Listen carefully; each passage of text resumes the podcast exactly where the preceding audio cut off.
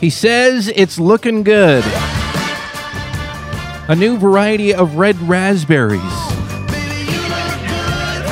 Developed here in Washington State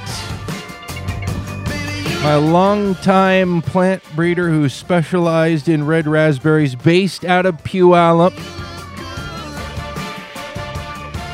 Welcome back to the Farming Show. Dylan Honcoop here on KGMI News Talk 790, as well as the Save Family Farming podcast on SoundCloud. We'd love to have you subscribe there. Uh, you can also subscribe on Apple Podcasts and stay connected and get new episodes every week from what we've been talking about about farming in Whatcom County and Skagit County. Uh, and really all over the Pacific Northwest uh, with Save Family Farming's uh, around the state and especially over in Eastern Washington. We talk with those folks sometimes here on the program. Um, red raspberries, of course, huge here in Whatcom County, more so than really anywhere else. Um, well, at least when we're talking about processed and frozen red raspberries like we do here, m- more important here than anywhere else in the country, basically. Um, and a lot of folks know that I grew up on a red raspberry farm. My dad's still growing red raspberries, and one of the guys that he's worked with and uh, been involved in research with, you know, my dad gets to be the guinea pig oftentimes, trying out new kinds of berries from this plant breeder, Pat Moore joins us on the program, and he has what he says is probably the best thing. Pat, you're saying this is this is the best um, variety you've developed in your 31 years there at WSU. I hope so. Um, I mean, it's it's always um, comes down to can the growers grow it? Can the processors buy it? Um, so if if it meets their me- needs, um, yeah, it's a success. But I like the flavor of it. I like the yield. A lot of the most every trait of it that it has, just about. So talk So about let let's step back and th- this new variety is called Cascade Premier and I want to talk more about Yes. why it's so great. Obviously you talk about the flavor and that's something that consumers think a lot about. The people who have Yes. to deal with growing it and picking it sometimes forget, "Oh yeah, it's got to taste good too." because they're worried about, you know, Yeah. how well does it grow? Is it resistant to disease? It, you know, how well does it harvest? That kind of stuff. We can get into why that's so important and and what the characteristics of this variety that you've developed are. But let's step back a little bit to this idea of developing new new varieties. For someone not acquainted with this world, well, you grow raspberries. Isn't that just good enough? What, what what's the matter? Why you got to keep developing this new stuff and keep doing all this this research? Yeah. And and i- i- if I'm going to summarize it, well, it's there are always issues, right, Pat, that that need to be Mhm. worked on, and and you can do something better. And and varieties that were once great sometimes develop new issues, right? Oh yeah. I mean, when I started working, uh, the main cultivar was uh, Willamette in the the nor- at least in w- northern Washington. Right. Um, now Willamette's pretty much disappeared commercially. hmm Um, so now it's uh, Meeker is uh, fifty percent of the um, Washington industry. Now, and and, So, and those are yeah, some familiar change. names, especially Willamette. I mean, people are Yes. familiar with the Willamette name, the Willamette Valley, the Willamette River in Oregon. So that's what that's named Yep. after. When when was that developed, and how long was that around for? What's the history? Uh, uh, Willamette was released in 1943 Way back. um, out of out of the USDA in Corvallis. Okay, so that was developed in uh, by a federal program in. Yes. And, and did they? I mean, how much different was was raspberry or, or plant breeding in general at, at that point in history? I mean, that was a long time ago. Um, I'm not sure. I wasn't around then, um, but it, it, it, yeah, it's definitely changed. Um, I think there's a lot more um, traits that that the growers and the processors want now. hmm Um, whereas before, if they came up with a raspberry that yielded well, that probably was it. Yeah. Um, but it's, it's definitely changed over the years. Disease resistance is a real issue. And isn't another thing harvestability since that time? Oh, I mean, that was long before the era of mechanical harvest of red raspberries. So that that's kind of the game changer in what what uh, commercial growers' needs are, right? Yeah, oh, definitely. It has to machine harvest. And in, for instance, Willamette machine harvests, but the way it does requires quite a bit of work to stay on top of it. If I recall, I know my dad had Willamettes for a time Interestingly, he put them in after he had a newer variety. He put that old variety in for I think he had some for about ten years. That was based on you know market demands, and there there were some buyers out there who had been used to buying Willamette fruit for Oh, yeah. decades, and they were having a hard time find, finding it. So my dad said, "Okay, I'll put some some of those old Willamettes in, and and uh, you know kind of fill that niche." Well, things have kind of moved on since then, and and the next variety w- was Meeker. You mentioned that. Yes. Um, some people, uh, at least regional history buffs, may be familiar with that name, especially down in that area where you're at in in Puyallup, right? Yes. Uh, Ezra Ezra Meeker, if I recall, being the Yes. name of uh, pioneer or something in in that area. Um, yeah, he was a pioneer back in the, or you know, he was here at Puyallup uh, turn of the century, 1900, whatever. Um, so yeah, he, it, it was a while ago. So again, showing that these are very much um, Pacific Northwest and, and even Western Washington and Oregon developed um, plants. So Meeker has been the big deal for a long, long time. Uh, and Yeah. that came out what in the '60s. Yeah, 1967, and it was released by Chet Schwartz with WSU. So another WSU uh, uh, of kind of your predecessors there in the, the plant breeding Mhm. program at WSU. Yes. So Um, what's the problem with Meeker? I mean, it's everybody up until 10, 15 years ago pretty much had Meeker in commercial production out here. well, back, oh, gee, I don't know when it, it, it shifted, but it, it used to be that you could get, say, 12 years of harvest. hmm Um, now, with changes in the disease issues, um, it's changed to like five or six. And Meeker is susceptible to root rot, it's susceptible to, to uh, a virus disease, raspberry bushy dwarf virus, um, and a few other things in addition to that. But so it's disease is an issue. Um, and it's just, yeah, Meeker has uh, been around for a long time.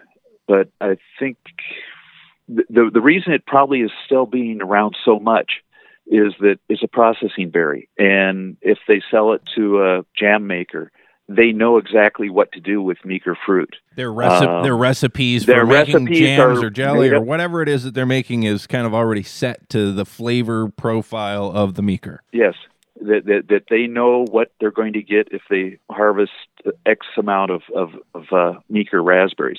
They don't know what the quality is going to be if they do something else. Uh, one of the new ones, and that's always a challenge. There- There's got to be somebody that steps up and tries some of them, um, and on a commercial basis, and see how well it, it works.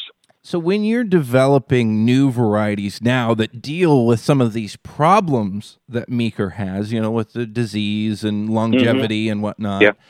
are you trying to come up with something that emulates the good things about Meeker, which is the flavor and the production and the harvestability, um, but at the same time fixes these things, or, or, or do you kind of think even beyond that box as far as something with a different flavor? I mean, how, how far afield can you go with a, a variety as far as what it looks like and tastes like and things like that? Yeah, we'll see how how you know this this uh, Cascade Premier um, is very similar to Meeker in a number of traits. Um, let's see here. Um, it's got excuse me. It's more it's more similar to Willamette. Okay. Um, soluble solids, the amount of sugars Mm. is very similar between uh, Cascade Harvest or Cascade Premier and Willamette. Also, the, the pH of the, the fruit is about the same as Willamette, and the titratable acidity, that the, what gives it a tart flavor, um, is also very similar. The one difference is the anthocyanin co- content, and that's much closer to. Um, I mean, Willamette was very dark. right. Meeker was lighter. Um, this is a little bit lighter. Um, it's uh, if you measure the anthocyanins, it's 61 for Meeker and 50 for um, Cascade um, Premier. So- so it's even bit lighter than lighter. so, so that's color. a question. Yes, um, I hope that it's it's it's dark enough. Um, it's better than than several of the other ones that have been uh, have come out. Um, but it it it seems. I mean, it has the, the acidity and all the and the sugars and all the other traits um, w- which we're looking for. Plant breeder and and specifically red raspberry plant breeder Pat Moore is our guest right now on the Farming Show here on KGMI. Uh, our sponsor, by the way, uh, Pape Kenworth Northwest, brand new location on Iowa Street in Bellingham. So if you need parts, you need service, you need new rigs, um, they've got what you need there in Bellingham. Make sure to check them out, and when you do, say thanks to them for supporting the Farm Show. Pat Moore again with us. Pat um, talk about this this Cascade Premier that you've developed, new red raspberry variety. It's not the first one that you've developed. I, I know you, there are a No. few other Cascade. What was there? Cascade Harvest and Cascade Summer. I'm trying to remember the names of some of the other ones that, Yeah. that you've worked on. that that yeah i've released um ten raspberries altogether um since i've been here i it's now it's been 31 years or 32 years um but uh, cascade delight's one of them cascade bounty is another um that some growers if they have real bad root rot they can't grow anything else um, they can grow that Hmm. um, and it generally survives pretty well. The fruit quality is not really as good as we would like, but it does it will produce the fruit, um, whereas a lot of them won't. And then Cascade Harvest is another one you mentioned, um, and then Cascade Premier is th- those are Okay. the ones that are really going around. Then there's Cascade Gold, which is a sort of a novelty. It's a it's a gold fruited Hmm. red raspberry. Botanically, it's a, red raspberry, but it's it's gold fruit colored. Um, I've had those before. genetic trait. I, I, I tried those when those were at least those are some gold colored.